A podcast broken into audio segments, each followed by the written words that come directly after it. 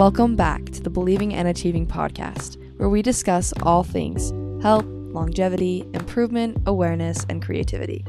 I am your host, Kylie Comstock, a self taught master of the mind and body. Each episode, we will have guests from different backgrounds, stories, and knowledge to help you unlock the power within and incinerate your goals.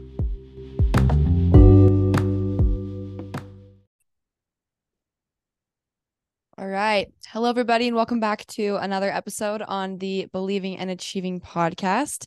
We are to episode 29 today. So that is freaking awesome. Um, I am so excited to have our guest on today, Dallin Aston, um, from a killer online guitar course that grew into a full fledged startup with books, training, and coaching. Dallin's journey doesn't stop at music. He's your digital strategy guru, providing insights across industries. Um, now diving into business valuations, capital raising, nightly rental management, and real estate development. Dallin's entrepreneurial spirit is as diverse as it gets. Getting ready for a down to earth chat about passion, journey, and the real side of human success. So, Dallin, so happy to have you here today. Um, I'd love for the audience to learn more um, about your journey, like from when you began to now, um, and how you kind of got into like marketing, business, um, all the things. So maybe you could give a little background to the audience. Yeah, yeah, absolutely. Well, first of all, I'm honored that you thought of me and invited me to come on the show. I think what you're doing is really cool. So props to you and congrats on on episode number 29 that's i feel like most people they'll do a podcast and get a few episodes in and then it tapers off. And 29 you're you're dialed. That's awesome. So congrats. Thank you so much. Um yeah so for the past oh boy about about five years ago i um kind of had this this spark of fire. I was like, I want to, I want to be an entrepreneur. I want to have my own business. I, I don't want to go work for someone else and blah, blah, like all that stuff. Right. And, and, uh, I was at Snow College in a little town from Utah. There was like 4,000 students at the college in the middle of nowhere and there was not much to do. And so I would literally spend all my time reading, doing online courses, learning everything I could do. Uh, to try to understand how I could actually do this. And um, as I pondered and pondered and pondered, I thought, what is a business that I could start? What's something I could do to impact people and, and provide value to someone? And the guitar came to my mind. I've, I've uh, played the guitar for 14 years now, and I decided to go and create a course and uh, try to build an online kind of um, interactive program where people could come and learn the guitar and experience the same benefits in my life that I that I benefit uh, benefited from. So long story short, I ended up doing that. Uh, I wrote some books on how to play the guitar. I filmed hours worth of content. Um, I ended up uh, facilitating suites of products around the guitar, different guitar accessories, guitars themselves. Um, did one-on-one coaching, and then I ended up taking that from um, just you know clients and making sales online too started i started to compete in business competitions and i ended up winning several and i made it to the top 20 uh, in the state at the university of utah's competition before covid hit.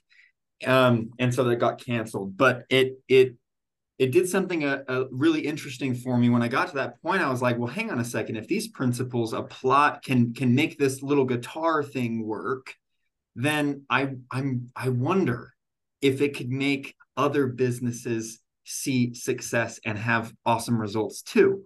And so I started a little marketing company called Rise Marketing, and I started helping small business owners primarily with their uh, digital online strategy. And this is, you know, COVID is is in full swing at this point, and so lots of people are going online anyway. And so it was kind of that perfect little time to help all these business owners that are, are like, oh my gosh, I've been hit with COVID, I don't know what to do.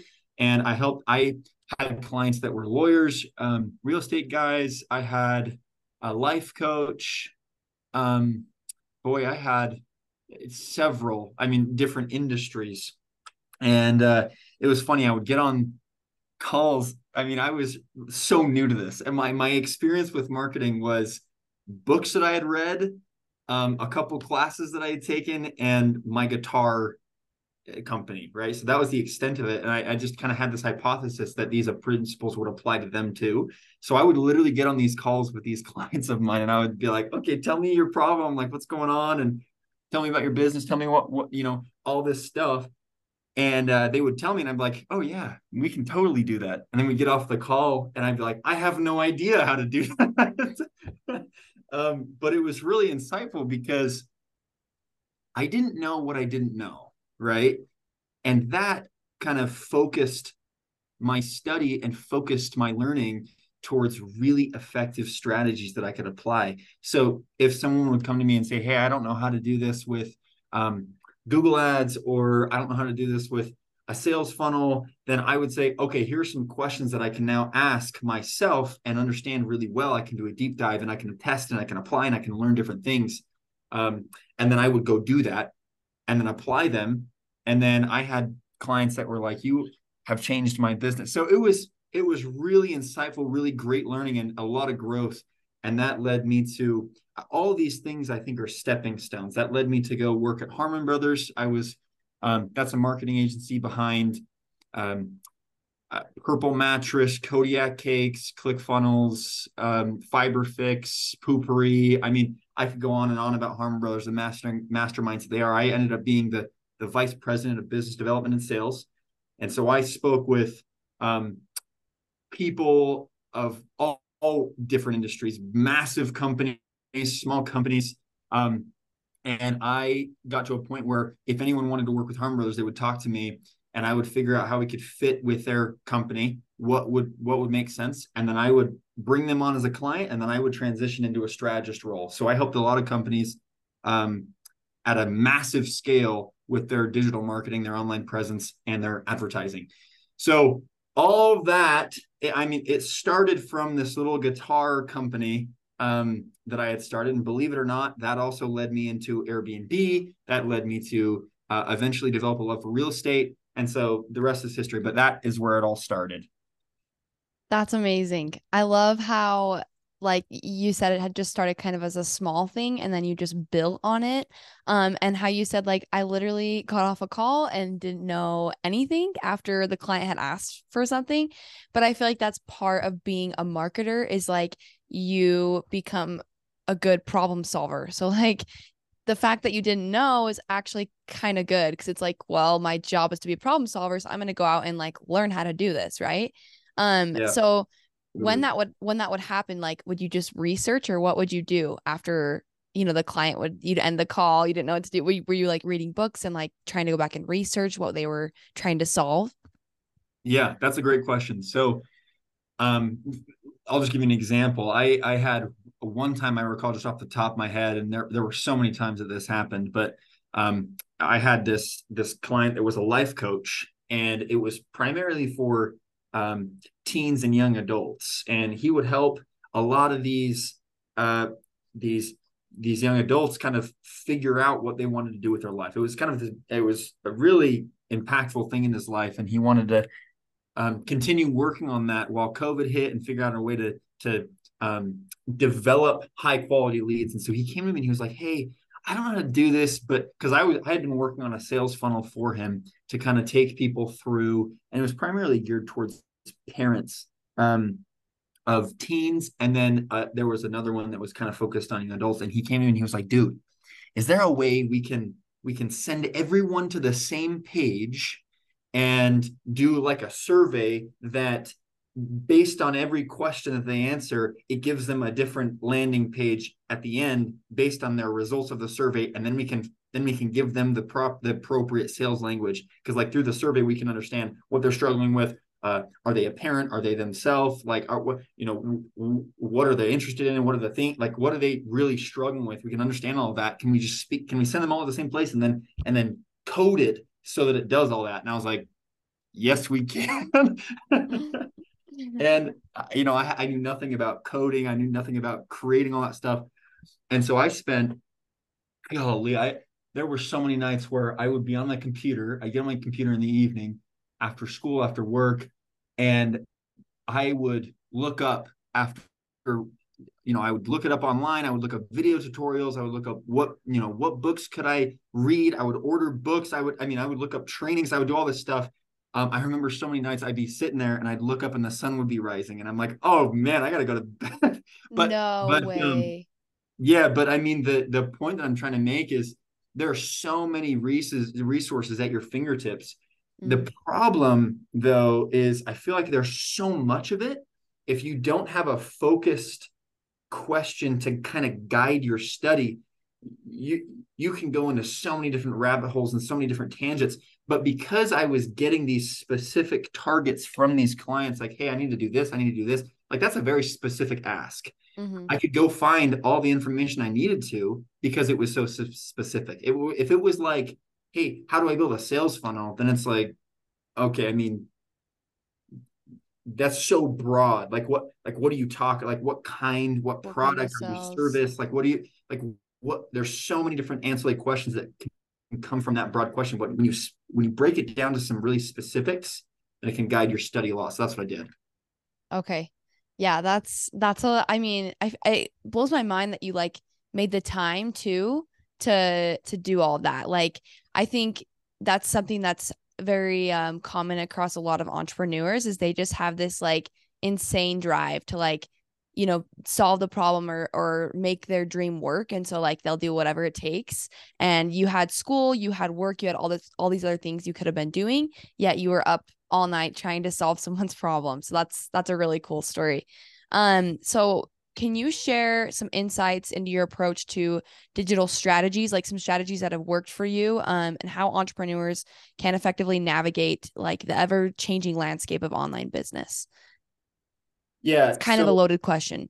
Yeah, and the first thing that comes to my mind actually, this. So I have worked with. Oh man, obviously I've done my own right with my guitar stuff. I've done um, three day events where I've done personal development seminars where I'll have people join um, remotely and I'll just have, like do webinar style three day conferences, just focusing on how can I be better, right? So I've done a lot of stuff of my own, but then I've also worked with um, companies who are, you know, they've barely scraped any revenue. Um, and then I've also worked with companies that their marketing budget for the year was $7 million. I mean, just their marketing budget. And so there's a there's a wide range of of companies that I've worked with, but the number one thing that I've seen be the most impactful to any company in any industry in any position in their um, company history is it's the same and that being their understanding of who they're speaking to and this mm. might sound a little cliche uh, but at the end of the day i will preach this from the rooftops at the end of the day like i work with so many clients who they thought that what they were doing was so awesome and it was so beautiful and it was so great and it was so compelling. But guys, I got to be honest with you. If it does not matter if you think it's great, if your target audience does not resonate, mm-hmm. right? And so to dive into that a little bit deeper, um, I feel like it's a pretty common idea to you know, know your avatar, outline who they are, uh, talk about what they like, blah, blah, blah, blah, blah, like all that stuff, right? And I feel like a lot of it is kind of surface level and people kind of do it and they forget about it. But oh my gosh, the times that I've seen people take that and make it the core of their business, those are the companies that I see find the most success because when you start to really internalize the fact that you aren't doing this for you and you might be the target market that's fine okay? And that, that's helpful that you can target your or that you can craft your marketing messages. But really i mean it's it is i will beat this like a dead horse. I mean it, i will shout this from the rooftops. You need to know your market better than they know themselves. Like you need to know what they what they do what they like to do their hobbies what they think about how they speak. I mean all this stuff is so important because well not only does a, a confused mind always say no but but you i'm convinced of this. You will never convince anyone of anything.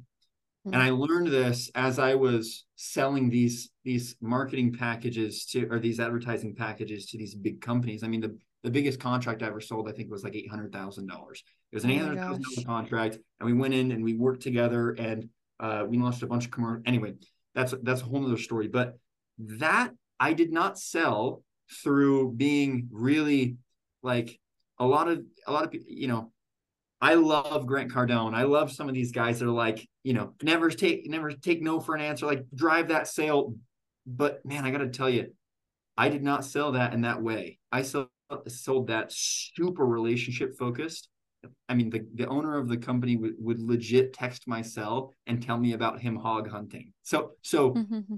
and, and at the end of the day, I presented him a story that helped him convince himself. And that's the point that I'm trying to make, right? So if you can understand who you're speaking to so well, you can present to them in uh, sales copy, a video messaging, ads, a, a, story, whatever, a narrative, whatever is going to resonate with them so much so that they start saying it's their own idea to purchase. That's when you've got them. That's when you have a brand champion, right? Because and and not everyone is going to resonate this deeply, but you, you want to take the approach of I'm going to speak to those that will, and then you'll get ancillary people that come and they'll they'll look, go on your page, they'll they'll put their email in, and then maybe they'll buy a month later. That happened to me tons of times right? But but really when you can focus in on i'm not going to convince anyone of anything. I don't care if i think this looks good. I'm going to test i'm going to test i'm going to iterate until the people that i'm speaking to resonate with these messages and end up convincing themselves that holy cow i cannot go without this. Mm. that i think is the that's the secret sauce of marketing right? And i feel like a lot of people unfortunately take this avatar that they create and go, okay, I did that. It's almost like this checklist mentality where they just go through the motion and then they end up creating a website or something that they really love, but it doesn't perform. Well, why? It's because it's not focused on who you're talking to. Mm. Yes. And like, I like how you pointed out the importance of connection.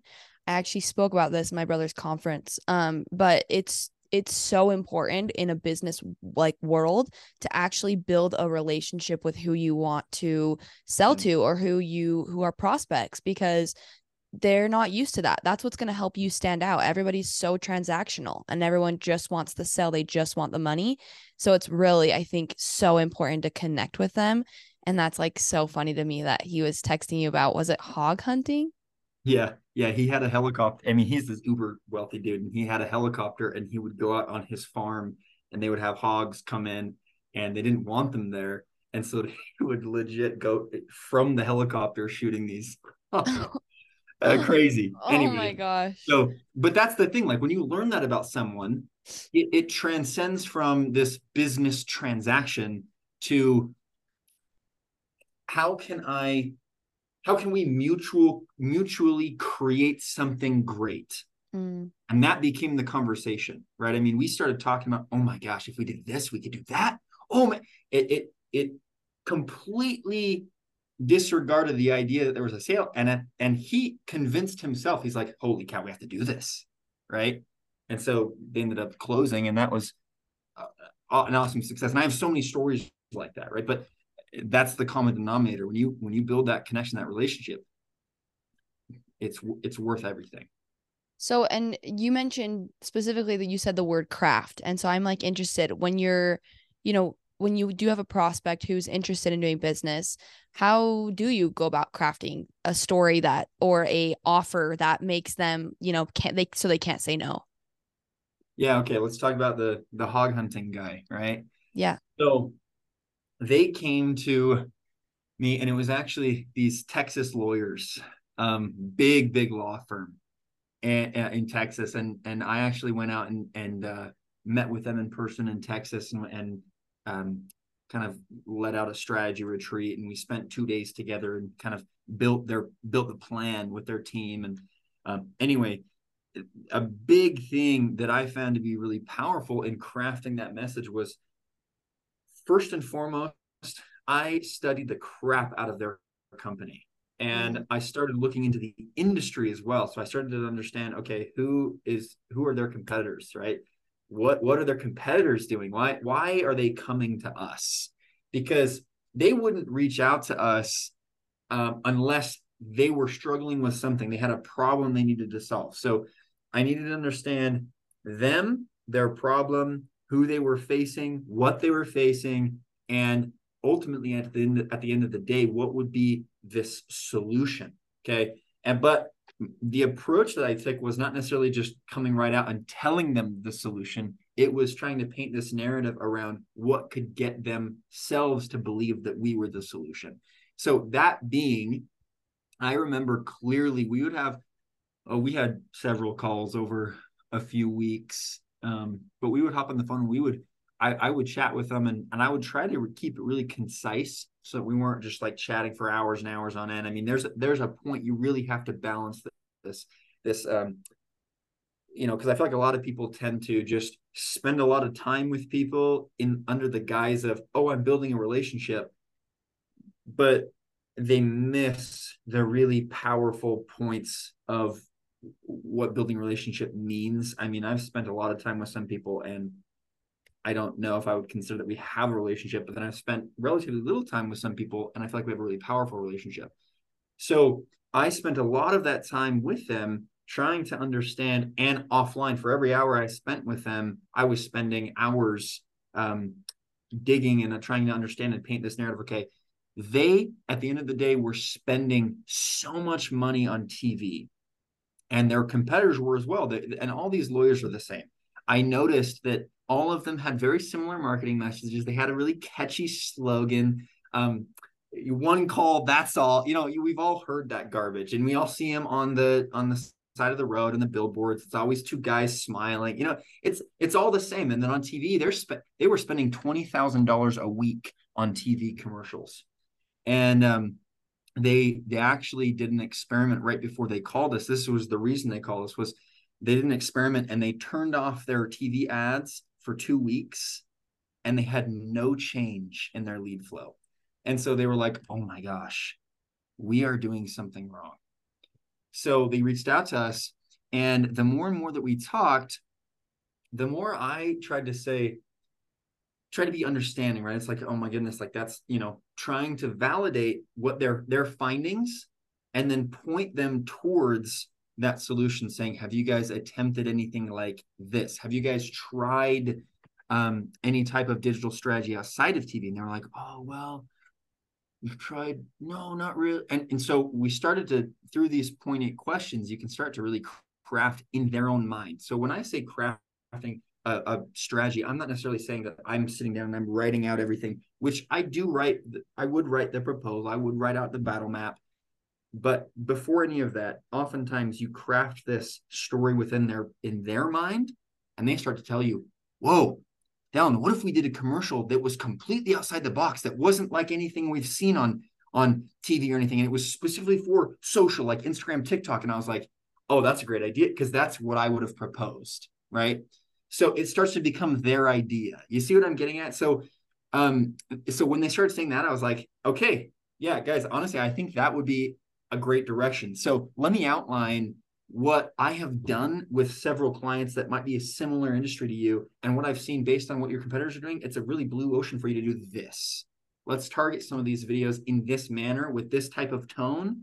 We can even apply that to your billboards. We can apply that to your site. We can kind of revamp, rebrand, if you will, this different approach to what's been done so many times. And let's test some stuff, right? Let's test and see if your audiences actually interact with this because that's who we're talking to at the end of the day anyway.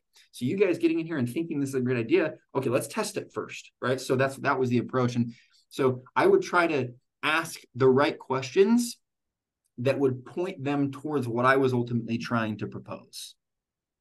Mm, yes, marketing marketing is all about I think asking the right questions so the person can again come up with that idea in their own mind. And it takes time to build uh, like you had to go through several calls and and self several revisions for them to finally come to that conclusion. But like you want them to be thinking about it first. So that's that's really cool. I i love that story. And i love how i love how many ventures you're going into um so I kind of want to talk about some other ventures as well. Um, so transitioning from a creative endeavor like music to business valuations and real estate um, involves a significant shift. So how do you navigate these transitions, and what lessons can entrepreneurs uh, learn from your experiences? Yeah. So I never in a million years thought if you would have asked me two years ago or three years ago if I would be doing um, real estate development, or, or heck, even real estate, I would have been like, uh, I don't know, probably not, right? And so it's it's so interesting how things change. But I I with confidence can tell you that because of what I do with the Guitar Hacks, which was my guitar company, I ended up doing real estate. Um, but when I was uh, in the midst of doing all the guitar stuff, I had a really deep desire to just learn and understand business, right? And um, finances because I was dealing with all this stuff. I was one man show. So I'm like, I have to deal with the marketing, I have to deal with the operations, I have to deal with the financing, I have to deal with all like all these different pieces. I had to build my own website, I had to write the books, I had to do that, you know, all that stuff. And so I had this uh, really deep desire to learn as much as I could. And that came from, you know, a lot of books, trainings, that kind of stuff. But I ended up seeking out different opportunities where I could just fire hose myself. And I ended up getting a job as a financial analyst. Uh, it was a part time gig where I would go in and I would analyze several businesses, real life businesses with revenues anywhere from $100,000 a year to a couple million dollars a year. I would analyze those and provide a business valuation report for banks. Um, and I did that solely in order to start understanding business finances, taxes, all that kind of stuff that was that's typically not talked about. It's it's really kind of tucked away in the behind the scenes. Um, and I ended up uh, leaving that. I transitioned out of it to start my marketing company uh, because I started dreaming in spreadsheets and I and I didn't like it. So, but but it gave me so much insight and it set me up for so much greater success later. And little did I know that would influence my real estate transactions uh, a year and a half later. Right. And so I did that for about a year, did my marketing company. And then one of my clients was a real estate um, guy. Right.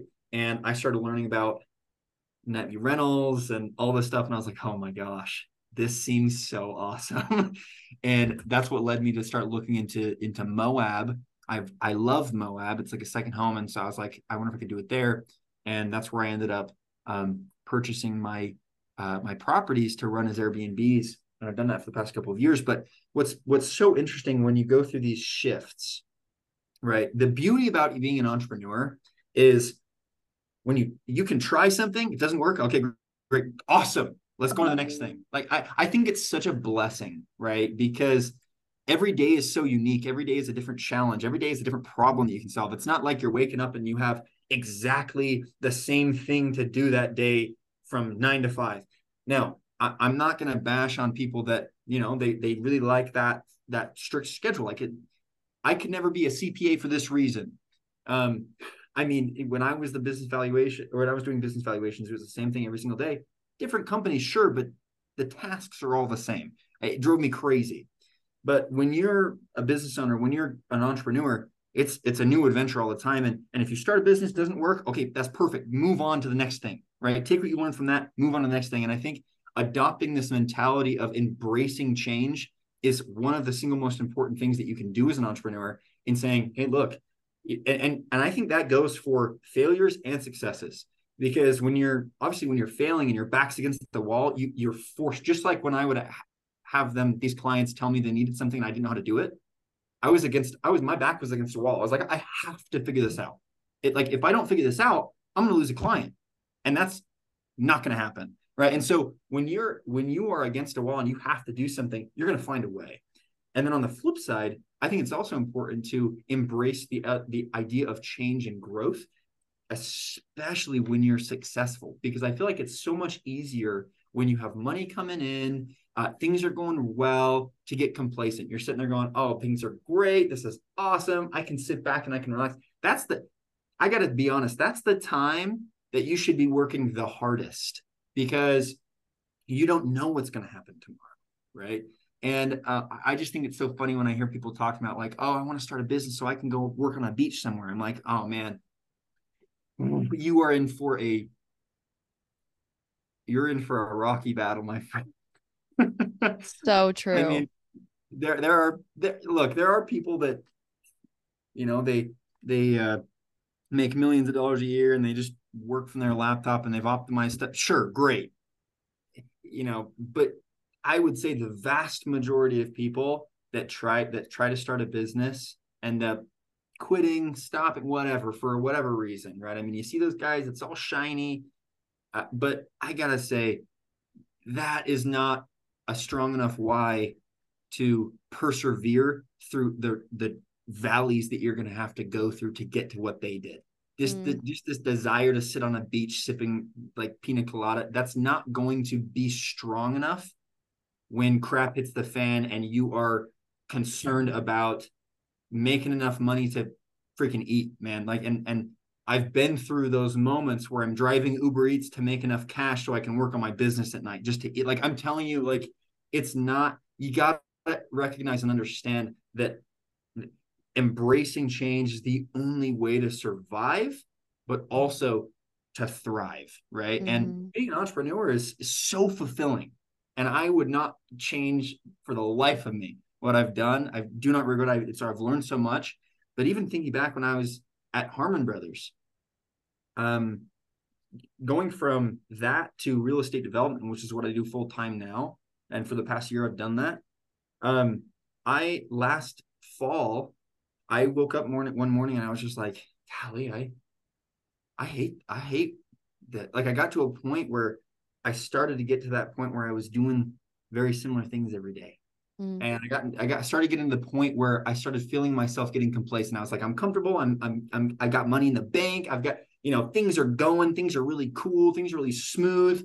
And I stopped growing. I stopped pushing myself. And so I woke up with morning and I realized that and I and I called my boss and I was like, hey, I'm done. And I put in my um my period of time that I was that I was gonna leave. And it was me. I was the sales team. And so I helped them kind of transition out and I was done. And I and I and I stepped away from that and I was like, I don't know what I'm doing. I don't know what I'm gonna do. Right. Yeah. And um I think at the end of the day, just this this mentality of pushing yourself beyond what you think you can do and and I think the greatest things in life are just on the other side of fear.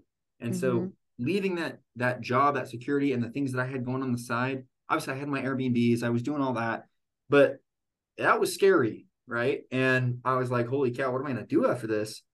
And it all worked out, and I ended up, you know, that's a whole other story. But I got into real estate development, and I love this so much, right? Mm. And it's mm-hmm. it's become a deep passion of mine, and it doesn't feel like work. And every day is so different. Every day is a different project. Every day is something that I can create and build, and I'm, you know, it's just amazing. So I think embracing that change and embracing the pain that comes from it, right? I, I think is is so so important I like had a epiphany moment when you said like I stopped growing. Like I was like, oh my gosh, like that's super relatable because I feel like when you get in these jobs that are I mean, I've been obviously working at a gym kind of laying my foundations with training. And so you get in these jobs that are the same, you know, and obviously like you're working with different clients, but it's still kind of the same thing, you know.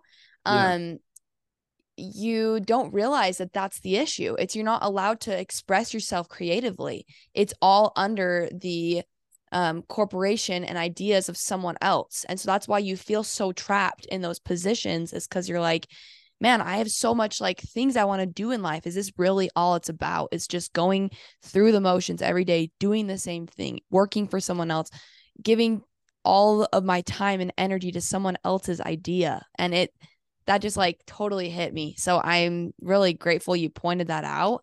Um, and I think it's super cool that you were able to recognize that because a lot of times people really like struggle to to recognize when they should be changing because things are going so good. Why would they change things when things are going perfect and they're going great? Yep.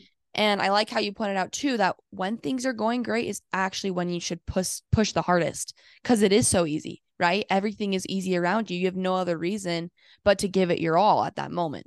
And so I think that is something that we can all strive for is to be constantly evolving and growing, whether it be, you know, in in work life or in family life, like helping your relationship to grow with family members or helping friendships to grow. Like there's so many avenues of life you can be growing in. And I think there's always like little goals we can be setting up for ourselves to to make those um those goals more fulfilling. Like having something to pursue makes it easier to keep evolving i feel like. I feel like if you're not actively pursuing something and you're not actively pushing yourself in something it makes it really easy to get complacent and really easy to make it to make life easy right?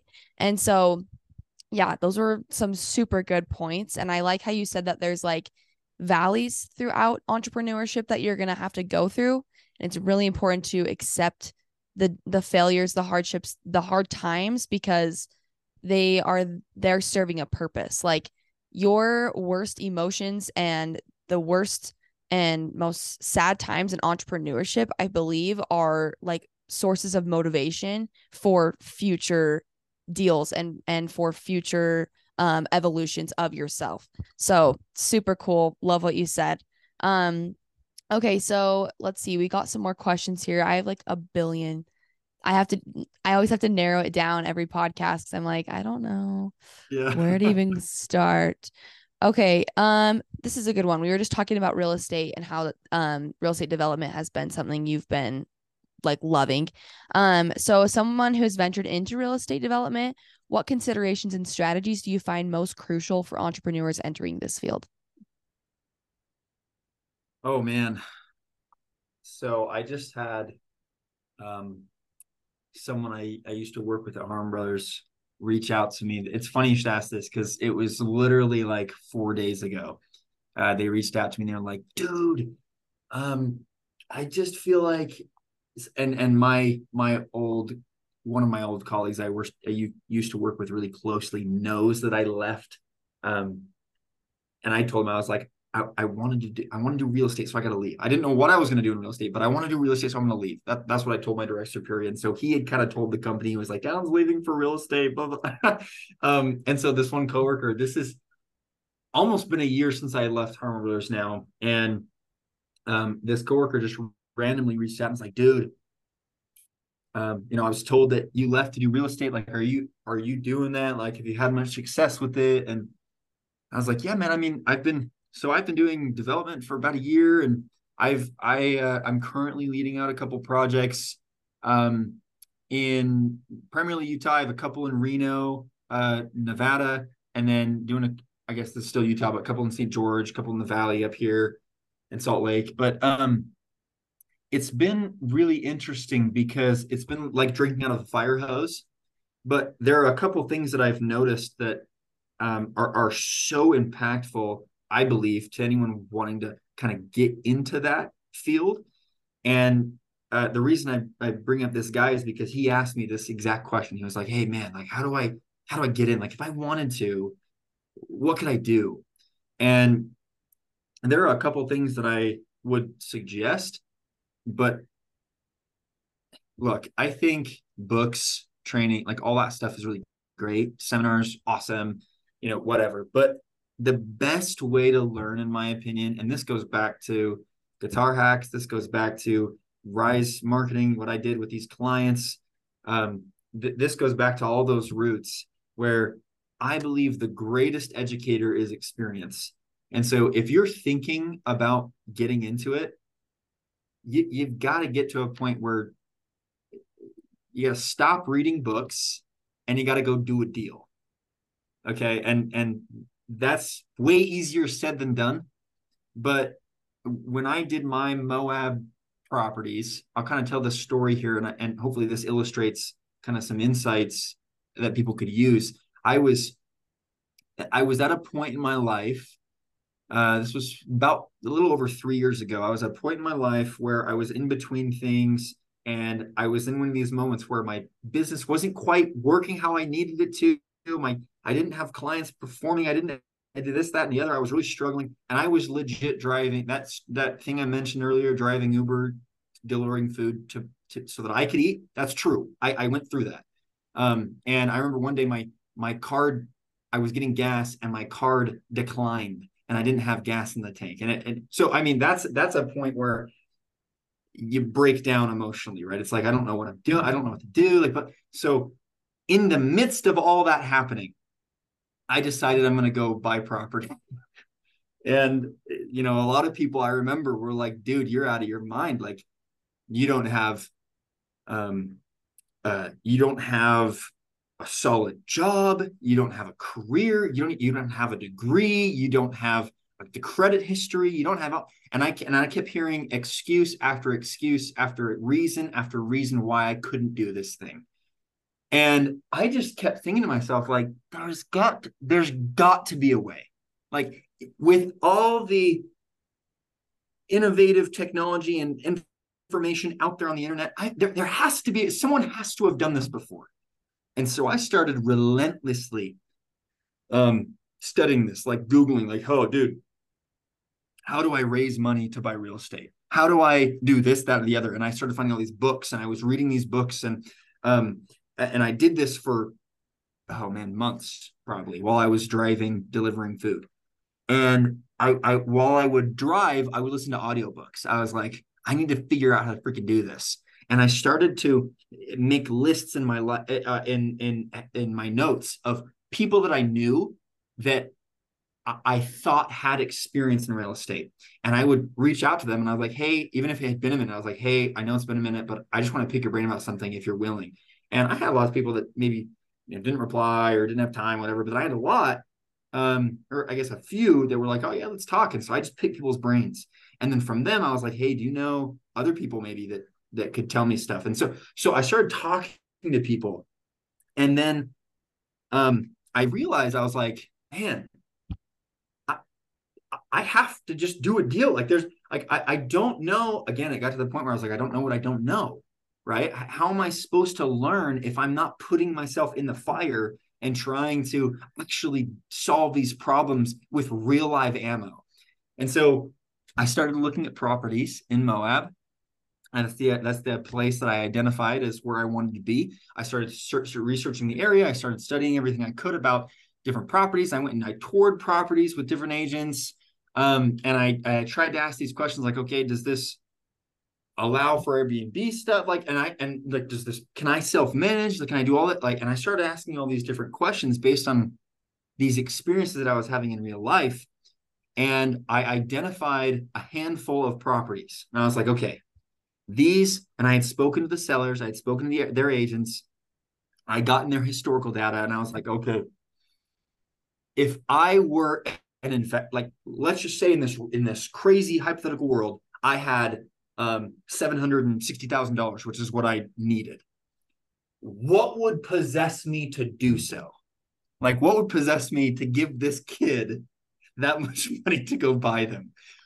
And I started racking my brain, man. And I and I I built this presentation and I built out a big pro forma with some historical data attached with the specific properties. And I went online and I started calling credit unions, banks, private money lenders. I mean, and I got on Facebook and I started looking up in uh, Utah investor real estate investor masterminds and I started joining all these groups and I start legitimate I started posting in these groups and reaching out to people and saying, "Hey, um, I got this deal, and you know, I'm looking for some some equity partners. Uh, would you? Be, I'm I'm serious. I I went through a process of calling everyone that I could find on the internet, calling, and I got everyone and their dog told me what the people in the in the past had told me. You're too young. You don't have the credit history. You um, this is, but what was interesting is with all the reasons that I couldn't do it, people started telling me, but this is a really good deal. And I was like, well, hang on a second, right? And and that's when I had some real massive epiphanies. And I pivoted to this approach of like I had people asking me like I started talking to these these private money lenders because they would actually entertain the conversation because it was a good deal, even though their money was super expensive. But I and I could talk about later. Like interest rates are off the charge, whatever, like way more than institutional financing. Uh, but that's kind of getting in the weeds. But I started having these guys be like, dude, I really like this. Like, do you have a down payment? Like, can you afford a down payment? And I started getting to the point where I was like, yep. Like I started getting to a point where I would, I would, because I knew they would disqualify me if, if I didn't, right? And so I started saying yes. And then I started in my brain, I was like, if, okay, hang on a second. If I can get them to commit then I can go raise something from you know another random person for the equity piece the down payment. Like i could i could maybe build a capital stack and later i learned that this was actually a really powerful strategy to use but i didn't know this at the time. I was like i wonder if i could do that. So i started telling people yeah i could do that. Yeah i got that taken care of. I didn't tell them that i had it but i told them i it would be taken care of. It's not a problem right? And they're wording, like oh cool. wording yeah and so they started to they started to underwrite me right? And that was really interesting. And then i started learning these different like okay so these people are looking for this. These people are looking for this. Sophisticated the sophisticated investors are looking for these type of things. So i started building my packages based on what these lenders were asking for. And then i started to just again i built that i looked at that list of people that i knew and i was like okay i wonder if these people in my life that i already know have any contacts that would be interested in doing a deal so i started reaching out to people and then one day i had one of those people um, invite me over and they were like, this is really interesting. We'd love to hear what, about what you're doing. So I went over to their place and I kind of showed them my, my package um, of, you know, their, the pro, the pro formas and the, it was like the underwriting package that I had sent to these, these lenders. And I started showing them all this stuff and they were like, dude, do you have a, do you have a funding partner already? Can, can, can we fund this? And I will never forget. I was like, oh yeah, I've got a couple people like that I'm thinking of. and then I walked out, leaving them with that. I was like, but yeah, I, am sure we could talk. Let's talk about it and we can figure it out. I left and I was like, yeah, like I got in my car and I was just like screaming, blasting music, driving home. And I was like, I just did this. I have the equity piece. How much easier will it be to get the, the final financing? So the point that I'm trying to make is it ended up, um, you know, I ended up going private money to to do, secure the mortgage through a contact of of my equity partner and we structured it and I, I drafted all the operating agreements through a, a contact that I had that was really good legally. Um, so I have really robust operating agreements and and really tight legally, uh, set them all up. And anyway, that's that's getting into the weeds, but I wouldn't have known how to do all of that stuff if I would have just sat there and theoretically envisioned doing a deal. That's the point, right?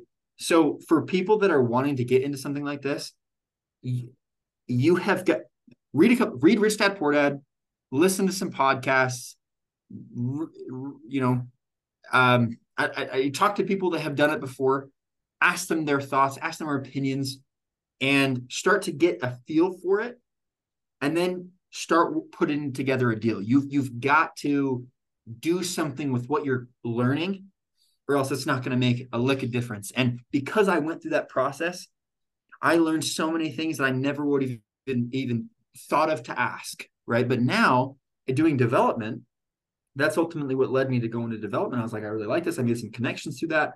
And then I started in this network that I'm building. I'm like, I really feel like I want, I was, I've always been a little drawn to development architecture since I was a kid. I wanted to be an architect. That kind of changed when I get, got home from my mission. But um, that's always kind of fascinating me. So I was like, I wonder if I could just get into development. Now that I have this experience in real estate, I wonder if I could do that. So I started talking to people. Again, that's the that's the thing, right? I started acting on it instead of going reading a bunch of books on development.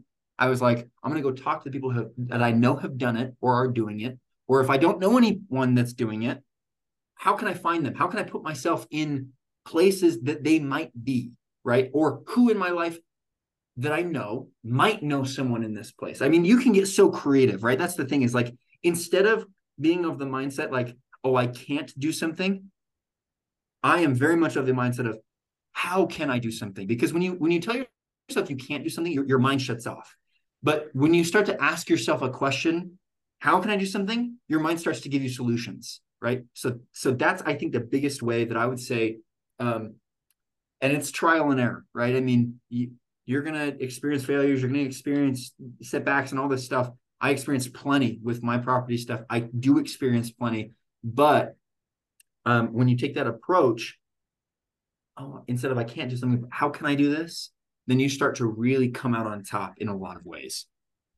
Absolutely. And I think to something that builds momentum along the way is getting those little successes is getting like totally. oh okay so they know someone okay so okay that's that's more energy to go you know yep. give to the next thing so it's like you need to have those little like um points where you do get those little bit of like a tiny bit of success you get a taste of it and you're like oh my gosh i want more yeah. and then it like makes you propels you forward to keep wanting it because i think a lot of times when it comes to like taking action there's a lot of like people have a lot of fear and there's a lot of like worry and then there's all these like negative emotions but like recognize too that like I love to think of the analogy of like life is 50 50. So if you're giving a lot and you feel drained of energy, know that there's something good on like coming towards you now because you've sacrificed all that energy and that pain for that moment, that there's something else good, whether it's something small or something big, it there is something good coming. And so I like thinking that way with business too with like making deals and and pursuing those things. And i think it's really cool to hear from someone who is so deep into their business and they are you know you're lots of steps ahead of me as far as business goes but i am i just love learning from you. And i think it's so cool about how all like all the actions you had to take and all of the courage that it probably took to reach out to those old friends even if it was like random people you don't even know. Um so I, I like your ideas too of joining facebook groups of you know really just researching in every way you can using your notes on your phone of people you might be able to connect with. I think that's super valuable for people. Um but yeah you've been through it all and so it's really cool to like hear your experiences. It lights me up to hear about everything you've experienced but um i just kind of wanted to end off on a couple more questions here because i don't want to keep you all night but sure. yeah you're you're killing it. This is going to be so valuable for people. Seriously. Awesome um so with everything that let's see. So yeah, um let's go with Okay. So it's really it's really competitive online, right? Like with an online marketplace, like it's huge right now. Um so how do you maintain and establish like a, a strong brand identity? Like how do you stay authentic to you? Okay. Two books. Uh, number one is a book called Launch, and number two is a book called 12 Months to a Million. Uh, um, Launch is by Jeff Walker, I think. Let me look this up. Jeff Walker, Launch by Jeff Walker. And then 12 Months to a Million is by Ryan. Ryan Daniel Morin. Ryan Daniel Moran. Yep. Okay, so those those two books. Okay, so quick story. Um, beginning of this year, um, I uh, was probably in February, March. I think it's yeah, I think it was March. Um, you know, TikTok's really big, and I started asking myself this question: like, in the midst of all this stuff going on, is it is it really possible to start an online operation and actually make money? Like, is it because I gotta say, there are so many people that waste so much money online trying to sell their product, trying to sell their service. Facebook eats their cash and they don't see much. And so I got to just give a disclaimer like, that's a very real possibility if you are not careful. Um, I had I've had numerous clients uh, in the past tell me that they've spent the, the worst that I ever heard was I had a, com- a big bigger company come to me and tell me that they had spent two million dollars in Facebook ads and uh, they they got a, a 0.5 ROAS and that's bad. If, if you if you know marketing at all, a 0.5 ROAS. So essentially, in layman's terms, if you put a dollar in, you get 50 cents out. That's really bad. So that means they put two million dollars in and they got one million dollars out. I mean, that's awful, right? So they're losing, they're losing money. They're losing 50% of their capital injected. Um, and there was a lot of reasons why that was the case. But but the point that I'm trying to make is it's very a very real possibility to get burned really bad online. So I just want to make sure that everyone knows this. Like it's not as simple as and unfortunately, man, I've seen so many people just throw up a they make a website or they make a funnel, whatever, and they throw it up online and they just spend a bunch on ads and they never make a sale and they get really sad. And I'm just like, oh, I wish I could, I wish I could just tell you to stop and like just reevaluate and just like let's let's take a different approach. So launch and 12 months to a million are really, really powerful in understanding developing something that is going to gain traction. Now, when we talked about knowing who you're targeting, I, that that's a big one. Um, when you talk about standing out, but I think another another thing that's really important to consider is your why. And this is so cliche, okay? But I think it's I think it's so spoken of because it's so powerful.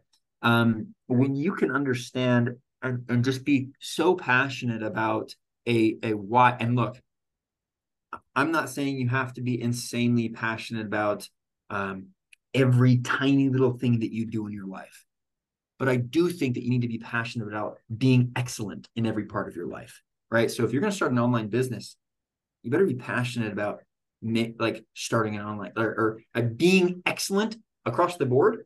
Therefore you're going to be excellent in your effort towards starting your online business. So when this year in march um, I saw this TikTok stuff. I saw, you know, an online world is really saturated. I, I just has asked this question in my head in my head, like, okay, can I can I actually start from scratch and create a business? Can I can I make a sale? Was my question actually. It was like, can I start a, an online business and make a sale in 24 hours? That was my question, right? And I was like, I had I I was going to start with no website, no um its social media presence. I was starting from scratch on, on across the board. I didn't have a product, and I was like, I'm going to, I'm going to start a business. I guess I'm going to start an online store. Uh, you know, starting an online store isn't necessarily a business until you can add a lot of that, but that's another story. But or another concept. Um, but I was like, I'm going to start an online store, and can I make a sale within 24 hours of starting that store? So what I did is is I was like, I'm going to start this, I'm going to launch this store on, I think it was like a Tuesday or a Wednesday or something. I, I can't remember, but um, it was early in the week. And over the weekend, I kind of just saw, searched a bunch of stuff online. I was like, okay, I want to make an online store. I want to sell on TikTok and I want a product that I can just drop ship. Okay. So there was these three things that I was like, it has to have these three things. So I started Googling and just researching. I was like, these are the questions that I'm that are bringing my brain. And um, before this, I had I had already read Launch. I'd already read um, 12 Months to a Million.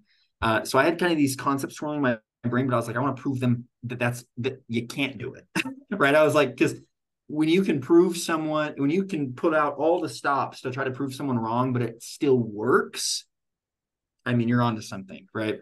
So I try to be like, there's no way these guys just were lucky. They started these businesses and they just grew them and they're they're like lucky, blah, blah, blah.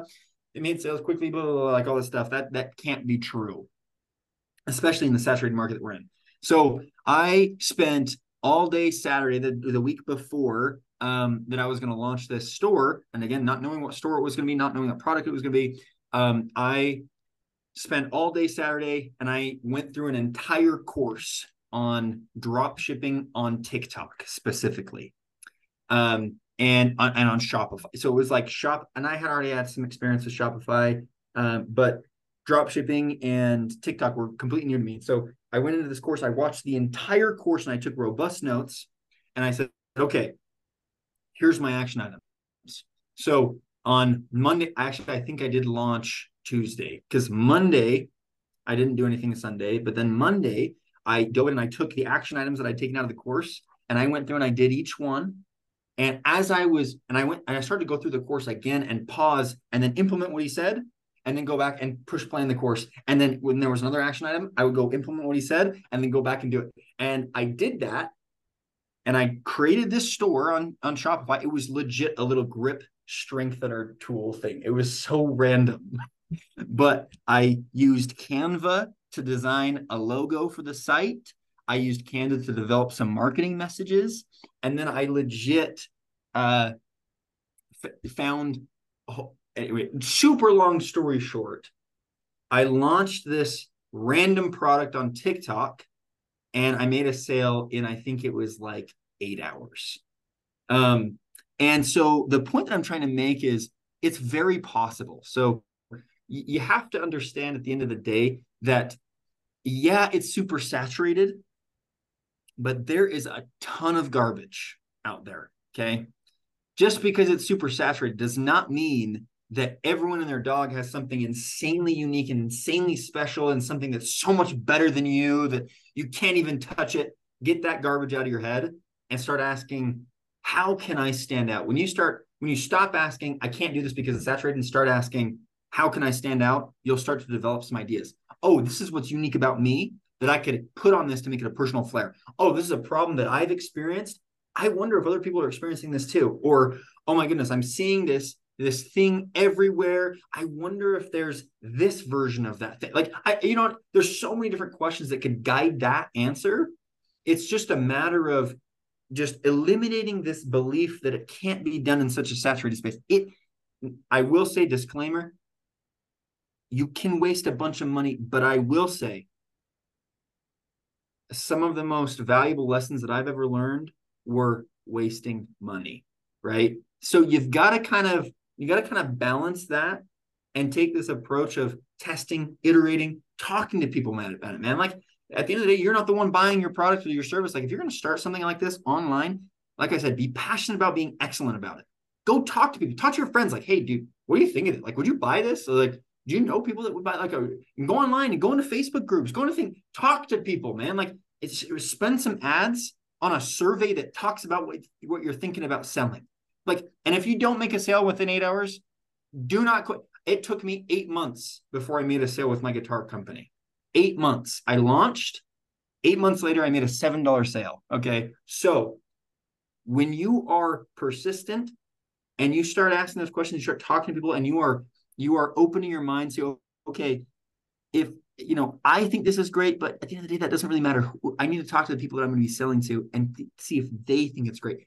And you need to build on that okay? So there's this is such a loaded question. I could talk about it for hours but i think i'll leave it there and and look up those books. I think that would teach you so much.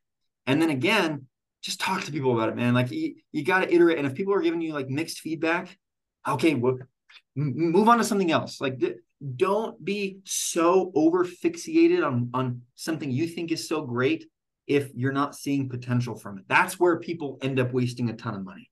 I, I have seen people that have reached out to me while i was at Harvard. There's like hey i haven't made a sale yet but i've been doing this for three years and i just think it's so great. And i'm like oh god. See this, that's the problem right? And they've wasted tons and tons of money on trying to sell it and no one's buying it. I was like okay that that's that's something you need to start saying, okay, maybe I need to pivot, right? Maybe I need to start asking myself a, a different question. So that was kind of all over the place. Hopefully that's helpful. Yeah, absolutely. And I think um I think a lot of people can learn from your experiences. Um, and also I think with those books you recommended, those can also be super helpful. But I like how you mentioned that it's important to consider to pivot because I think that is where a lot of people fail and i think it's also to like engagement so like you said like asking people like if someone's not giving you the engagement that you're looking for whether it's on social media or it's in person then you might want to be you know considering okay what messages am i sending out and who am i am i targeting the right audience um but okay so I'll end off with this question. For those facing challenges in their entrepreneurial journey, what advice do you have for overcoming obstacles and maintaining resilience in the face of, of adversity? Um, when you're feeling unable or unwilling or really lonely or um, you know and all these things that i'm saying are things that i've experienced by the way in this journey. Uh, when you're feeling episodes of depression or anxiety or whatever uh, because you know it will get hard. And um, when you set out to do something extraordinary uh, you you have to do you know if you want to experience something you've never experienced before you have to do stuff you've never done before. Um, and and that's really hard. Uh, and, and, it invites a lot of change. It invites a lot of growth. And growth is uncomfortable. And it, it is it's really when you are feeling discomfort all you want to do is is go back to bed. You don't want to wake up early you know, you, you just went to bed a couple hours ago. Like you don't want to wake up again and get back to it. Like that's, I mean, I, speaking from experience, it's so tough. But when you are feeling this kind of type of things, these type of things, what, has helped me, and this is so interesting.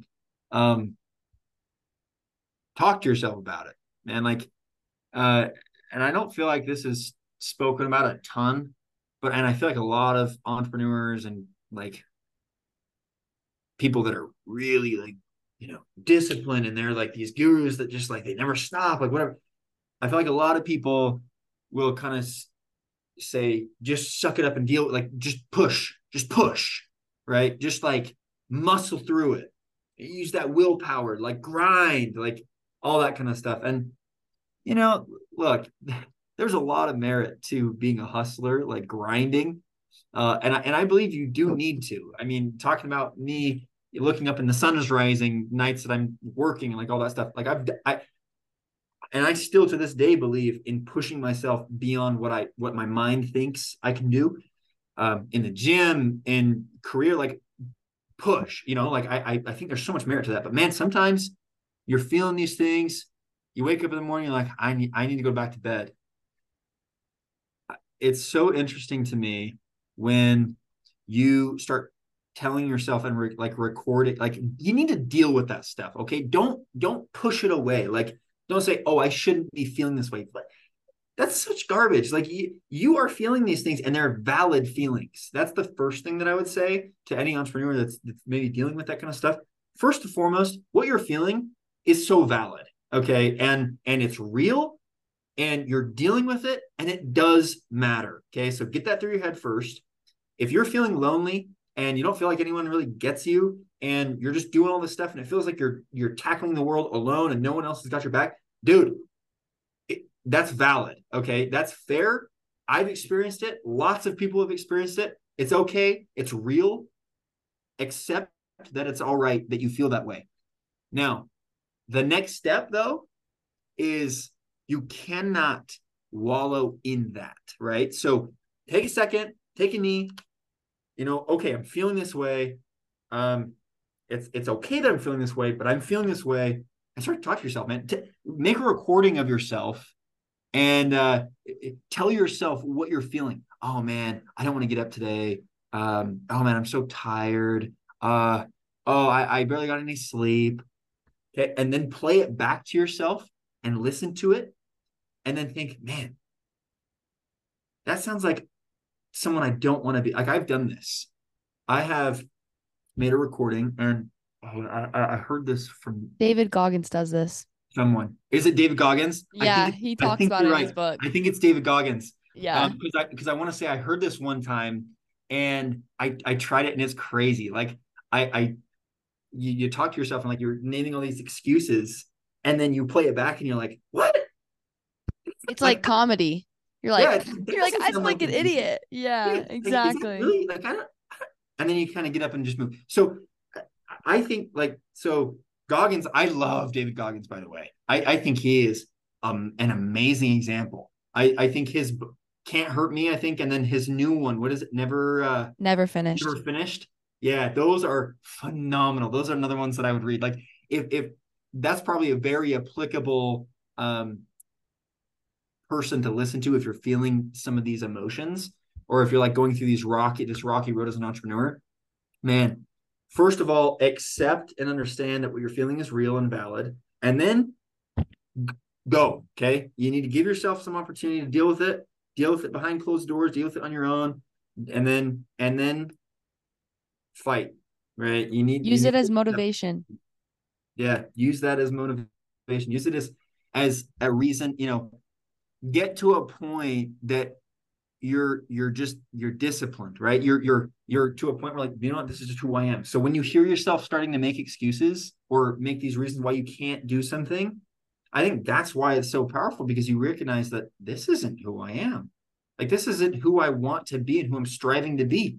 I need to get up and go right? Mm, so yeah. I that's some some thoughts that have really helped me. Mm-hmm. I love, I mentioned this in my last podcast, but we'll kind of end off with like, well, there's two more things. So this quote uh, for Al- from Alex Hormozi, it just is like the only difference between an ordinary moment and an extraordinary one is the commitment to it. Oh, I'm just like, yes, like anytime I need to like dial in on my work, I'm like, dang, I just need to be committed. I need to just avoid my distractions and be more committed to what I'm doing now, and it will become an extraordinary moment.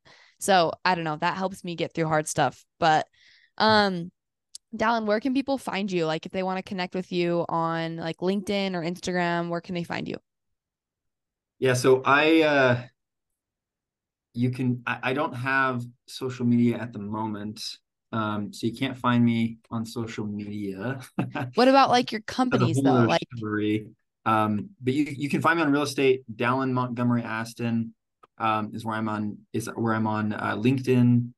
And um, as far as companies go, um, I'm trying to think of any anywhere you could find me. Man, I, I I went I've gone through a phase this year. It's really interesting.